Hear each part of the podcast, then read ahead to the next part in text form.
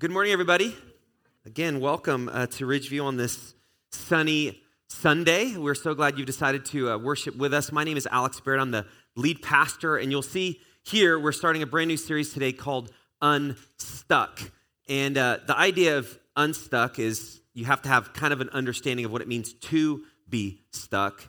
And I was thinking through my own life of times that I've been stuck just with challenges, and I'm like not the most handy person. So anytime I have a work project, I find myself, if I'm trying to fix something, I, I get stuck. Recently, uh, my daughter got a new bike, and literally a pedal was stuck that we needed to replace. And uh, I found myself with, with the tools and trying to fit it around the bolt that needed to get loosened. And with bikes, sometimes you're like, is it the right direction normally? Because it sometimes is backwards when you do pedals. If you know bikes, you know what I'm talking about and realized I didn't have the right tools. And then as I'm cranking on the pedal, what do pedals do? They cause the wheels to move. So I'm literally trying to do something as the bike is moving forward. And, you know, I'm like looking around, seeing like, are the neighbors watching this comic relief? And so I'm trying harder. And so what I usually do is if it's not working, I just figure like, try harder. And then it will just work. And that doesn't usually work. And so I keep cranking. And so the, the, the ratchet slips, and then like I, my knuckles are, are bloody. And then I decide to straddle the wheel so the bike can't move. And then my shins are bloody from the, from the pedal. And the pedal is just mocking me. And uh, I did what any good man would do. I threw the bike away. No, just kidding. I, my daughter still has the bike. What I did is I, I found somebody within our church and I said, hey, please take this problem and make it unstuck because I'm weak and I cannot do it. And the person had it back to me within a few days and it was all fixed. God bless our church. But this is kind of like how life can be in lots of areas. Now, uh, in that, I had a lot of sweat and I had uh, blood, uh, no tears, thankfully, right? may have been close, but, uh, but that's how life can feel when we're stuck. Oftentimes, uh, it may not just be a project, it could be things that are weighing on us where we, we, we try to make progress, we see a solution, and we keep trying. And we use a lot of effort to try. Uh, but sometimes the more effort we use, uh, if we're not doing it the right way, it literally spins just like the bike. And you can't get a firm grip on it. You can't do what you need to do. And then you get discouraged. And so this series is all about the areas of our life where we really would like to make progress, and we've probably wanted to make progress in those areas for a long time, but we just find ourselves stuck. And so the promise of unstuck is so connected to our understanding of what it's like to be stuck. And for me in my life, I know I faced many challenges. My wife and I were we've been married 20 years, we have 3 kids, and sometimes a parenting I feel stuck. Right when you understand how to parent your child at their specific age, what happens? They get older, and then it completely changes. And what worked that took you like six months to figure out only worked for three months, and now you have to shift and figure out a new strategy that you don't know. Have kids, though. It is good. Be fruitful and multiply. But you got to work at it, and it's easy to get stuck. I also find that just in my finances, like inflation, you know, we talk about that, it's real and it, you feel stuck sometimes financially. Like you want to make progress, you make plans, then unexpected expenses come. And the plans that you had to give you a cushion for the future is now taken away. And you could feel stuck, like I'm in the same hole that I've been in the last few years. And then in our relationships uh, with people, we could feel stuck. Like we, we try to make progress. It could be with those closest to us, even in our marriages. Uh, it could be with friends, it could be with family. But there's just this thing like where we just can't get past each other. We can't get past the conflict or the misunderstanding. And, and so in my life, in these areas, this is something that's constant. I'm always having to deal with those areas where I feel like I want to make progress, but I'm not. And you're here and you're probably facing similar things. Uh, the struggle and tension of life, uh, the responsibilities you have, they weigh on you. And you really are trying to do your best, but there's just times where you feel like you're falling short. And it literally does feel like you're trying to use a tool that doesn't work to loosen something in your life to get you unstuck, but you're in the same place. And so the idea of this series is not to act like we don't get stuck, because the reality is all of us do. But it's actually to admit it. And so I want to just set up helpful perspective for, for, for you and for me. And that is the understanding that God uh, meets you where you are in the middle of your stuckness. Is stuckness a word? People shake their heads no, but I think it is. It kind of rolled off the tongue. In the middle of where you feel stuck. Because sometimes what we try to do, especially in church settings, uh, we try to show up and act like life is all together. And what happens is if you think your life's all together, then sometimes you fail to hear what God wants to tell you because you don't think you need to hear from God because your life's all together. And so if you find just in your life there's areas where you feel stuck, uh, we're glad you're here because I think God wants to speak to you. And He wants to speak to me. He wants to help us. And so what I want to do today is I'm setting up the rest of this series. We're going to be talking about this for eight weeks. So really, this is going to get us through most of the summer. But the idea is how do we lean into the things that keep us stuck? And what you find in life, no matter the challenges that you face, oftentimes it's not the external challenges that keep you stuck. It's not what's on the outside, it's what's on the inside. The things that most of the time keep us stuck, you and me, is the things that we tell ourselves. It's the things that are within us. And it causes us to just not get progress. It causes us to keep living the same thing again and again. So, to deal with being stuck, you actually have to deal with the core of you and the core of me. You actually have, kind of have to turn yourself inside out a little bit. Because so many times it's not the external challenges, it's when we face those external challenges what we do. So, we're going to be talking a lot about our, our hearts, what we believe, what we think in our minds how we see the world and how we think it works.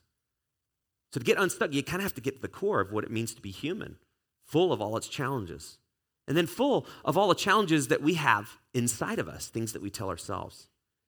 If you were to do an inventory of your thoughts on a daily basis, what kind of thoughts do you mull on a lot?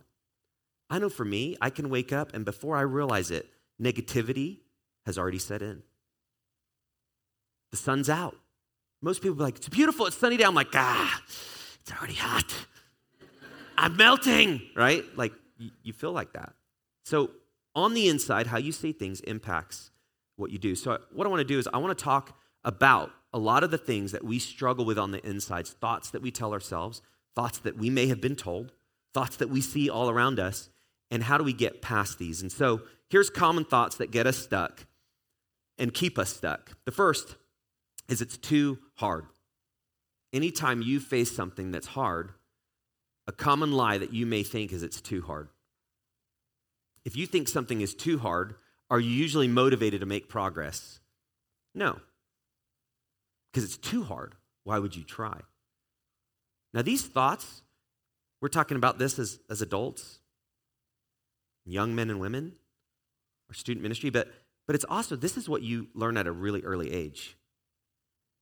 No matter what age you are, it starts young, these kinds of thoughts. It's too hard. If you've ever parented a younger kid and you've challenged them to do something, it's like, too hard, mommy. It's too hard, daddy. And what you don't want to do is, you're right, give up and try again later. No, you, you want to actually help them. Because it's too hard can really stall us out. That's the first one. Uh, the second is, I'm too tired. How many of you are tired today? And in about like 30 minutes, I'll see if that's true. this is just such so good. I'm just meditating. Right? I've been to church, I know how it is. But sometimes you come to church, you're like, dude, I'm exhausted. This is the last day of the weekend, and then tomorrow it starts all over again. And you could easily find yourself being tired. There's no denying that you're tired. But notice this common word. That's where we get in trouble. Because I'm too tired means that I can't do what's expected of me because I don't have the energy to do it. We tell ourselves that. The third, uh, it's not what I want. I face this a lot. There's all sorts of things that happen in life, and we say, you know that's really not what I would have chosen to happen. It's not what I want. And because it's not what we want, we think then we shouldn't have to face it. And if you think you shouldn't have to face something, most of the time you don't. And so we can run away from challenges, we can run away from problems, we can even run away from people because it's not what we want.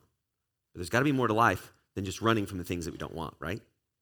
Uh, fourth, it's not fair. Do you learn that at a young age? I used to be a public school teacher, and most of my days was dealing with students. I taught fourth grade. that just were in a world where they realized it wasn't fair. Like, it's not fair. Like, I was in line and they cutted, did. Like, I, I didn't know we were going to do that. My parents didn't tell me that. That's not fair. Like any good teacher, I said, life's not fair. Go sit down. No, just kidding. That's why I'm a pastor now, right? no, but, but you learn that at a really, really young age. Like, it's not fair. And then you want to tell somebody about it. Find an adult. It's not fair. but then as humans, like as adults, we kind of do that too. And we can throw our own tantrums. Like, that wasn't fair.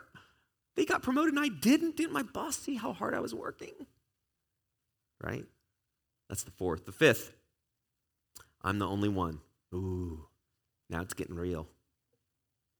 I'm the only one that has to face that.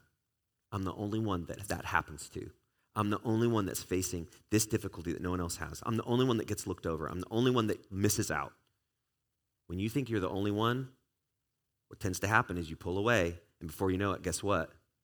You are. Very interesting. Leads to a lot of isolation. The next one, it's not worth it. You don't know what's going to happen. You know it's going to be difficult. You know it's going to cost you. And so what we decide is that the end of this is not worth it. Therefore, why even try? It's not worth it. And we, we give up. So you can see all of these tend, over time, you lose heart. You talk about that, like in a culture, like you, you lose heart. That means you, you stop momentum. You get this into your system and you, you can't let go of it. You get this into your world, into everything that, that you face, and it's hard. Now, it's not too hard, but it is hard. But what you find with these, these are not just thoughts. Oftentimes, these are followed by intense emotions, and it's oftentimes the emotion that really gets us. Uh, for instance, uh, if you think something is too hard, oftentimes the emotion that follows there is discouragement. It's too hard. I'm discouraged. I cannot do it. Discouragement is a very powerful emotion. I faced periods in my life where I was really discouraged, and discouragement is like a weight of bricks that is on you, and you just feel difficult to look up because you're so discouraged. And discouragement gives way to depression, and you can face many dark days. But oftentimes that comes from these common thoughts that you believe are true, and therefore lead to these strong emotions and realities that really are hard to shake. Another one is it's not fair. You've experienced a strong emotion of pity. Like it's just heavy on you. You begin to feel sorry for yourself or your situation, and that pity weighs on you just like discouragement does.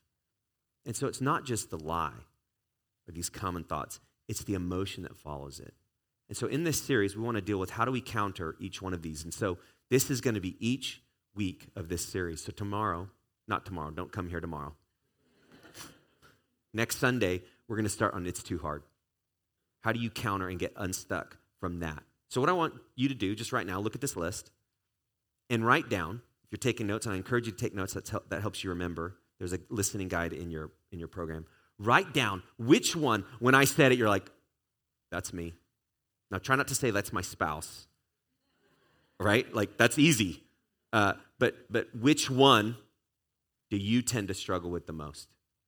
Just write that down. I think it will be helpful as you, you identify that. Take like 10 seconds to do it.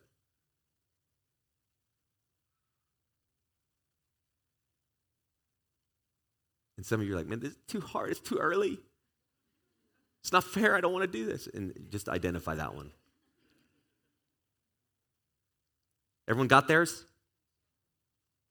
Some of you? Okay. Well, here's the good news. Again, God has always been in the habit of helping stuck people. I want to say that again. God has always been in the habit of helping stuck people. So if you feel stuck, He wants to help you. But what I want to do is I want to talk a little bit context wise because the Bible gives us categories that you cannot find outside of Scripture. Uh, the Scriptures are actually talked as the revealed Word of God.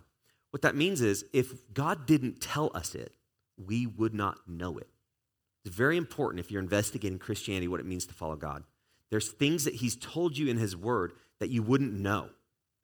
So the scriptures provide understanding that you can't get unless you read them. And so here at Ridgeview, what we're always trying to do is look at the scriptures. Why? Because if God has revealed it and we wouldn't know it, then without it, we're left perplexed. And that's a picture of our society right now. Everyone knows the problems, everyone can identify these within them, but they don't know what to do with it. And that's where God helps because He's revealed through His Word, brought into darkness the light of His Word that illuminates what we can do. But I want to give some context of what the Scripture has revealed of where these common thoughts, really these lies, where they come from. And there's always three sources of sin. So if these are lies, these are sin. Like if you own these, you're on a dangerous path. And so I want to talk about just three enemies that the scripture talks about. Now, if you're new to church, you don't know much about the Bible, these enemies may be new to you. But I want to tell you these because if God's told us this and we didn't know it, it's really helpful to know. Because if you're like me, like we, we want to know things we don't know so we can grow. And so here's the three categories of where uh, lies generate from. The first is, is the world. And uh, the world at large is really defined by a culture as a whole. In the world is the media and its messages.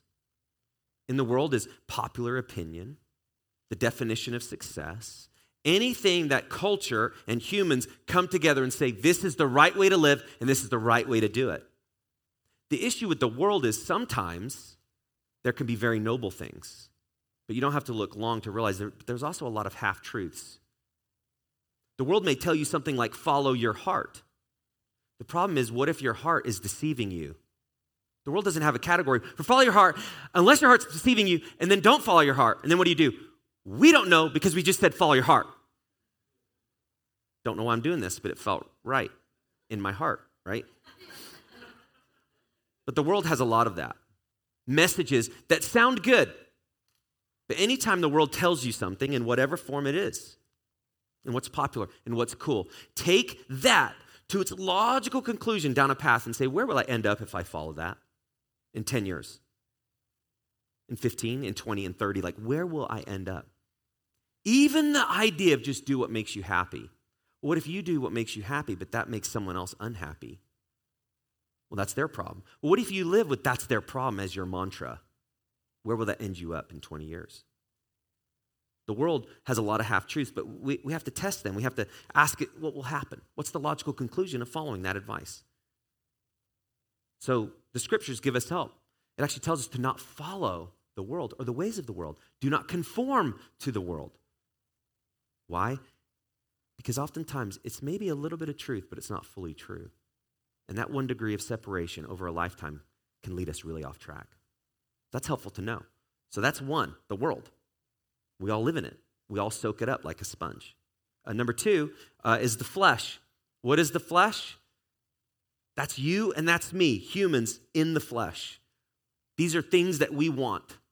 The scriptures actually define the flesh as originating in our heart that comes from sin. And why is there sin? The scripture tells us because we've all gone our own way. The idea is we all want to be God, so we can call the shots in our life. But the scriptures also tell us there's only one God. There's only one who has that role of creator, of God the Almighty. But in our hearts, there's oftentimes where we think we could do better. And how do we know that? Because God may tell us to do something, and we may not say it out loud, but inside we say, nah, I don't think that works. Like, not in today's world. Like, I can't really do that. And so, again, we kind of do our own thing. Uh, the scriptures actually really define what's in our hearts, especially in our flesh. And, and the scripture defines it as like we're, we're sad people, not just like, but there's selfishness, the S, there's arrogance, the A, and there's damaging. Like there's times where if people do something that blocks us, we don't want to hurt them, but we, we will.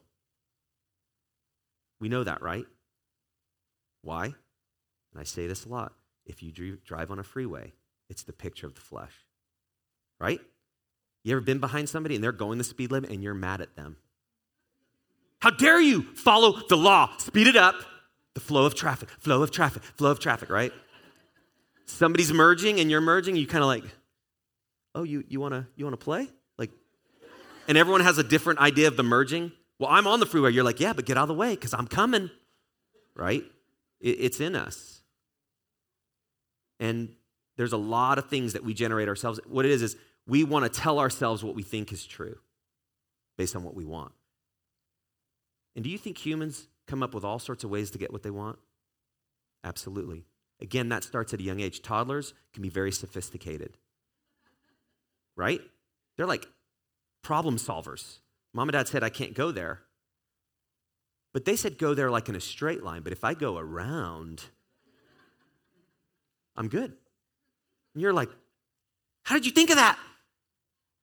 Because we, we, we're good at getting what we want. So that's that's the flesh. And then the third, this category we don't talk about a lot, but you will see it in movies. Like there's always a push to like evil, the devil. Like there's a part of us which we can be fascinated by it, but we have to move beyond fascination because the devil is actually our biggest adversary, the biggest enemy that we have. And no matter where you are, whether you're a Christian or not, he is your enemy and you are his period. And, and he is, is real. Uh, also known as Satan, uh, he can actually bring thoughts to you. He can bring emotions to you. He can bring things that you can think are yours, but they're not. One of the most freeing things I learned in my life was that there is some things that I think that aren't true that maybe didn't even come from me. Just a sense of things an idea. So don't just believe because you had a thought, it's from you. The world can give you that. You can give you that, the flesh. But then there are some spiritual forces of evil. What the scripture describes in the heavenly realms that wages war on all the world. And so the enemy wants to keep you stuck, wants to keep me stuck. And this is not new. But what the enemy wants to do is oftentimes he's running the world. So the world values are opposite of God. And so the current of culture pulls us in a direction that leads us away from God. And so he leads that effort. And then oftentimes, the way of the world that is in the current opposite of God uh, appeals to us. Because again, what's in our hearts? And so the three of these together are very powerful enemies. But if you don't know that, and you just think whatever thought I have, or whatever sense, or whatever I feel, if you just think life is about following it, you'll spend your decades and your weeks and your months and your days going from one ditch to the other. Because it's very dangerous. But with God's help, He identifies, He helps us, His word speaks, and then He gives us help. So, what I want to do right now is describe how this has happened uh, in the past. And we're going to focus on this idea that God provides all we need to get unstuck. The reason this is important is because if you don't think He can help you, again, you won't turn to Him. Now, this is not something you just have to believe because I told you.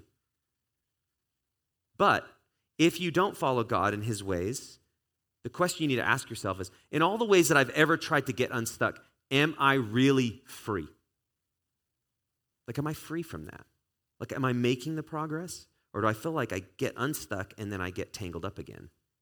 And I make progress and then I take steps back again. So, whatever method you find yourself in, the question is like, is it, is it working? Like, are you making that progress? And I want to encourage you, wherever you are, if you can turn to God and say, you know what, I don't know all about you fully. I don't know how everything's going to work out in my life, but I want to get to this point where I actually believe this is true. When you do that, that's, that's what faith is. You don't know how it's going to work out, but you know how you've worked it out so far and it's not worked.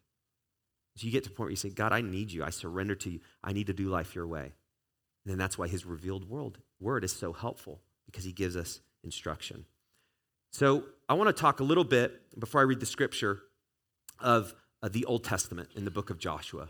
Uh, in the scriptures, there's the Old Testament and there's the New Testament.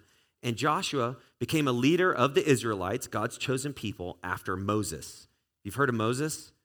Burning bush, God spoke to him to free the Israelites from the Egyptians. And Moses was Israel's leader. He was like the man for many, many years. He had taken them out of slavery. He was going to take them to the promised land, but he himself was not going to get to go. And so he had been with the Israelites through many seasons, through many challenges, external, internal. And Joshua was taking over. So if you could imagine all of the things that you would face if you're taking over from the most well known leader of the time. Not saying like you have big shoes to fill, fill or big sandals in those days. But it'd, it'd be overwhelming. I don't know if you've ever done something and you've found yourself comparing yourself to others. Comparison is something that plagues us all. And I'm sure Joshua, this next leader, was just thinking, like, how am I going to do this? Moses has all of this history. And Joshua had been there and supported him, and now he has to step into that role. I imagine just all of the dread that you would face. All of the, the feelings of like, you're not good enough, you're not measured up, like, you can't do this task. If Moses couldn't do it, how could I do it? So, all of these things were happening to Joshua at this time. And he knew to take the promised land that God had given to the Israelites, they were actually going to face many battles. And the title of this sermon is called Battleground because oftentimes when we have to make progress and we have to do what God has commanded us to do, it is entering a battleground where there's a mix. There's things that you don't want to do, you feel like you can't do, and you don't know how you're going to do it. So, in this sense, as he's talking to Joshua, this is literal battleground that he's going to face. Terrible adversaries, unknown opposition. Some that he did know. He had had firsthand accounts in history. Like he'd seen these giant, strong men, and now he's the man to lead the people to fight. So tremendous odds that stacked against God's people. So you can imagine Joshua himself is thinking it's, you know, it's too hard. These people are big and strong. Uh, it's not fair. Uh, we shouldn't have to fight, right? If God says it's your land, shouldn't it just happen? Why do you have to fight for a promise that God's given you? Like, that's not fair. Um, I'm too tired. If you've been wandering in the desert for years and years and years, I walk out of my front door in Fontana. I'm like, this is kind of hot. Like this past week, we were doing sports camp, and it was like, you step out and you're like, whoa, that's, I'm tired. Let's go back inside. But there, we got to do it. You got to, you got to push through it. It's too tired. Like it's real. I, I'm the only one you could imagine Joshua telling himself. Moses is gone. The person he looked up to, the person he'd been with. And now he's on his own, leading the people. That's a tremendous responsibility. And then it's not what I want. You don't ever want to go into a battle. You don't want to face that. You don't ever really want to do hard things. And so you can imagine all of these things that Joshua was experiencing. But God reminded him, I will provide all that you need to get unstuck. So I want to dig into the passage and then I'm going to break it down. Let's start. So here is what God tells Joshua Be strong and courageous, for you shall cause this people to inherit the land that I swore to their fathers to give them. Okay, any words stand out to you? Right? Kind of like, okay, this is God starts, just give him his commands. And then in verse 7, only be strong and very courageous any repeating of words here. Always pay attention to Scripture. If it repeats, it's really important. There's an emphasis. Only be strong and very courageous, being careful to do according to all the law that Moses, my servant, commanded you. Do not turn from it to the right hand or to the left, that you may have good success wherever you go. Then it goes on in verse 8 This book of the law shall not depart from your mouth, but you shall meditate on it day and night, so that you may be careful to do according to all that is written in it. For then you will make your way prosperous, and then you will have good success. And then verse 9 says, Have I not commanded you? Be strong and courageous. Do not be frightened, and do not be dismayed, for the Lord your God is with you wherever you go. So, on your, your listening guide, you'll see that scripture as well. And I encourage you, that's helpful. We print out the listening guide every week so you have the scripture that you can look at. So, if you want to, look, look at that and take a look. But even from what you just heard, what words stand out to you from that? Yell it out. Strong, courageous. Wow, that was like a unified. Did we, did we practice that? Like anything else? Strong, courageous. God is with you. Anything else? I've commanded you. Meditate daily. Be careful, you'll have success. Don't be frightened. Very interesting. All that Joshua was facing, God says, listen, you may be completely empty of any idea of what to do. You may be stuck, you may be confused, you may be overwhelmed. But in this passage, you find the heart of God. He comes alongside to give strength and to give courage. He gives your word so you know how to move forward. God provides all that we need to get unstuck. Something that we all have to learn about God in the Christian life, no matter where you are, is that you don't have to generate the power within you to solve your problems. That's actually one of the biggest lies of the world. You have to do it yourself. Why is that such a lie? Well, within yourself, you have a limited amount of power and a limited amount of understanding. And you know that when you face the problem that's beyond you. So, what God is saying is, it's not the power within you that you rely on or that should help you, it's the power within me. And I will give that to you. So, I want to focus on a few things. Uh, next slide there, you'll see with God's help, we can peel away the lies. So, God helps us, and there's two main emphasis that you see in this passage. The first is to be strong. This comes from the Hebrew word hazak. Everybody say hazak. It's like your Hebrew scholars. And if all it fails with Hebrew, at the end just go hazak. And then people are like, oh, you're fluent? Yes. okay. Sorry, splash zone. Sorry about that. Um, be strong, hazak. What to be strong means is to keep a strong grip on your responsibility no matter what happens. So God is telling Joshua, hazak, my son. Hazak, Joshua. keep a strong grip on your responsibilities. Uh, my daughter is, is learning how to drive. And uh, you remember when you learn how to drive? It's like you have the greatest grip of the steering wheel ever. It's like that's the thing you get down. It's like 10 and 2, or maybe that's like adjusted, but it's like, and then like, you know, you get to an adult, you've been driving for years, it's like maybe a finger. you know, you do it. A knee if you're eating, you know, it's like, right? It's like, it's amazing. I can just turn and I. You ever been driving by something like, what? Is that a buffet? What are you doing? And then like you're going through the Del Taco drive through yourself, you know? But be strong is just like when you're learning to drive. It's like you've got to have those hands on. And when you're learning, it, you take it seriously. Like you're, you're not even like you're, you're not even sure you want to take your hand off. You're locked on. Why? Because you realize the great responsibility that you have you're driving something that has a lot of weight and can cause a lot of damage. And so you need to keep that grip. That's like the first thing that you learn. And it's the same with our responsibilities. God's given you things to do. In the scriptures, that's called your stewardship. If you're a parent, you got to keep a strong grip on your parenting. If you're married, you need to keep a strong grip on your marriage. You can't let things go. If you work, God's given you that responsibility. You got to keep a strong grip on your responsibilities. You can't let it go. So to be strong isn't the power within you, but it's you got to make sure you keep a grip. Because oftentimes what happens when you think you're too tired or when you think it's not fair, what starts to happen? You take the grip off.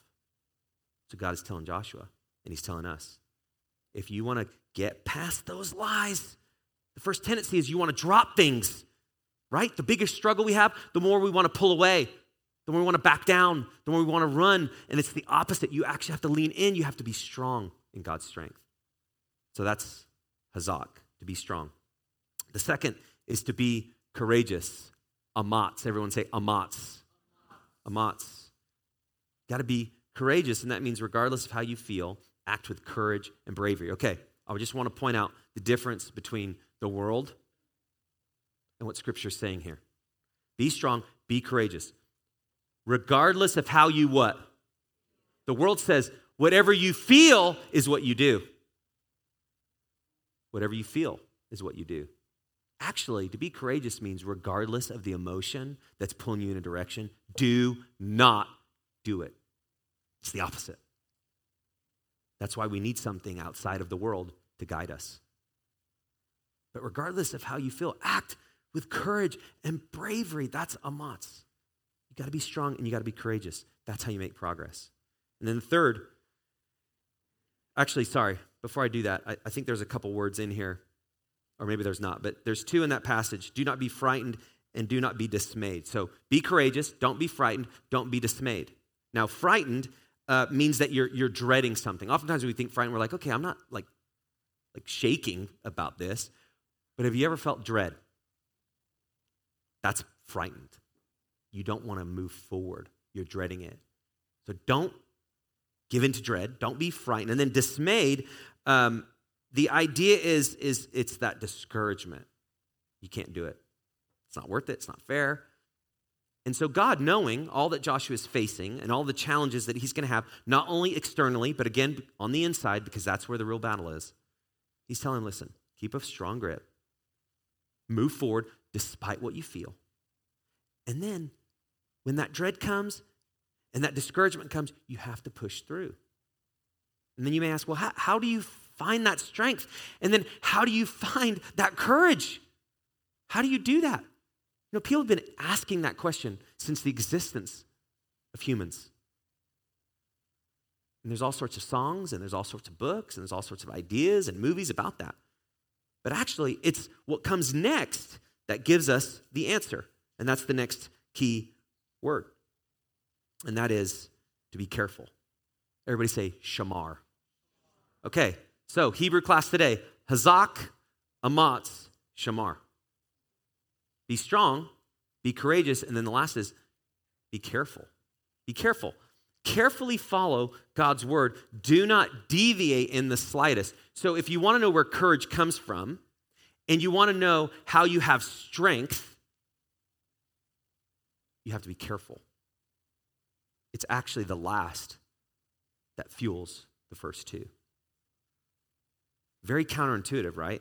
Because most of the times somebody tells you to be strong, you're like, okay, I'm gonna do it. I'm gonna pull up my bootstraps, even though I don't wear boots and I don't even know what that means, right? But that's like heavy in our culture. Like, you can do it. Be strong, be courageous.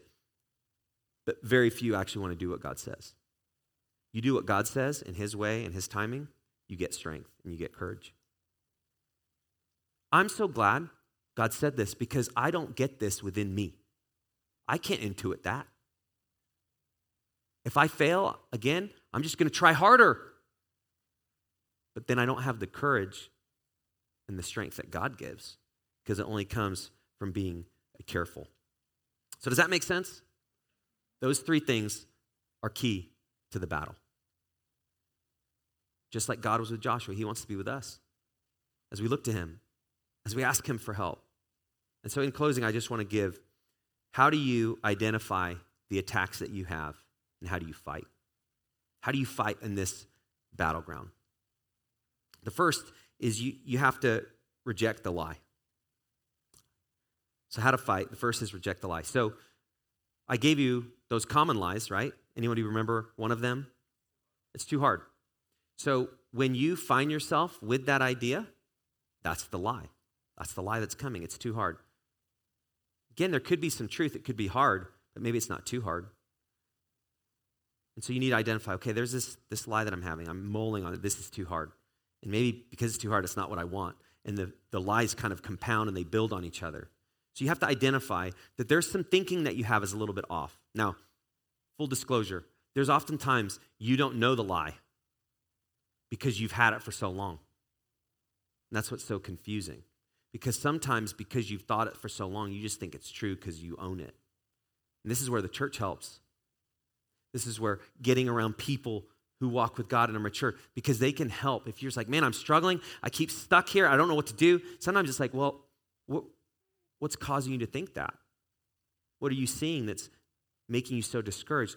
And sometimes you just tell people things that is going on, and you have to actually be humble and you have to open up. And as you do, people are like, well, you know what? Part of that is that thought right there. Like, that's that's not true about who you are. That's not true about who God is. And so sometimes you need help to identify the lie. But whether you can or whether you need help, you got to do that first. Identify the lie. The second, you got to identify and reject it. The second is you have to replace it with the truth. You can't just let this void uh, be there because usually another lie will be there. If you don't fortify the lies with truth, other lies fill it. That's how life works. Because we're susceptible because of our hearts, because of the world, and because of the devil. So if you know that you're facing too, you know, something too hard, then you have to remember well, didn't God say to Joshua to be strong and courageous and that he will be with me? Didn't he tell Joshua that? So if he's going to be with Joshua, could he be with me? Could he help me? Understanding that God is with you, that truth, does that help you fight the lie? Absolutely, because if the Almighty is with you, is anything too hard for him? No. Scriptures actually say that. Nothing is too hard for him. So if you have the person leading you forward that nothing is too hard for, can you face whatever flows through his hand? Yeah. Rejecting the lie, replacing it with the truth is the key to the fight. And then the last is this you got to refuse to give up. You refuse to give up. You, you, say, God will come through for me, He will help. Um, when I face fear, just part of how this works is when you face fear for something, Psalm 27 1, this isn't on the screen, but Psalm 27 1 says, The Lord is my light and my salvation. Whom shall I fear? The Lord is the stronghold of my life. Of whom shall I be afraid? So when you face fear, sometimes irrational fear, and fear that weighs so heavy on you, Psalm 27 1.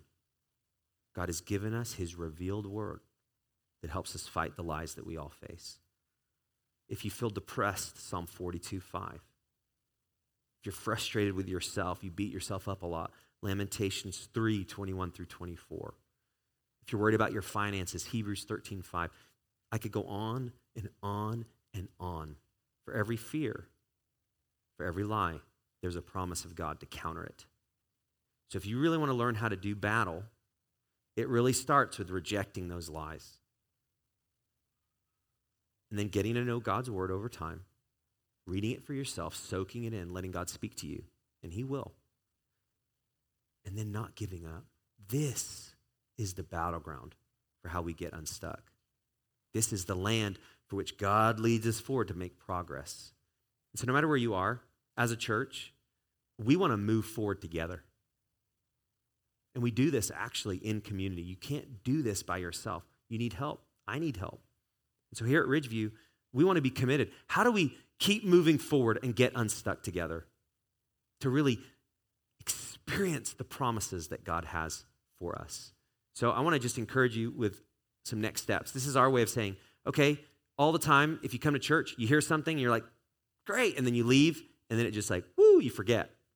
But if you put something into action, uh, it's part of this battle, right? Because you're doing something. That's part of what God was commanding Joshua. You, you, have to do. You have to be careful.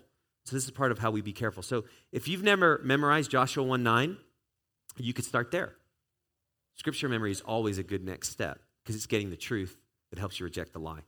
So you may want to memorize that. That's in your listening guide. Uh, the second is identify a lie I'm, I'm, a, I'm fighting and ask God for help. The one that I told you to identify in the beginning. Maybe that's where you need to start. And you may never ask God for help. And you know what? It doesn't have to be anything special. You can say, God, will you help me? That's prayer. It's nothing extravagantly special in the words and what you say. It's just, God, will you help me? Because I feel like it's not fair a lot. Will you help me see things differently? Or I'm really struggling with it's not worth it. Will you help me see that it is right now in my life? You just ask him for help. And then the third is attend uh, the rest of the series and bring a friend. You never know what's going on in the lives of other people that have the weight of the lies and sometimes just a simple invitation like, hey, I'm going to this church. I just went last week. Even if it's your first time, I went last week for the first time. They're not that weird. I'm still here. You should come. God could use that.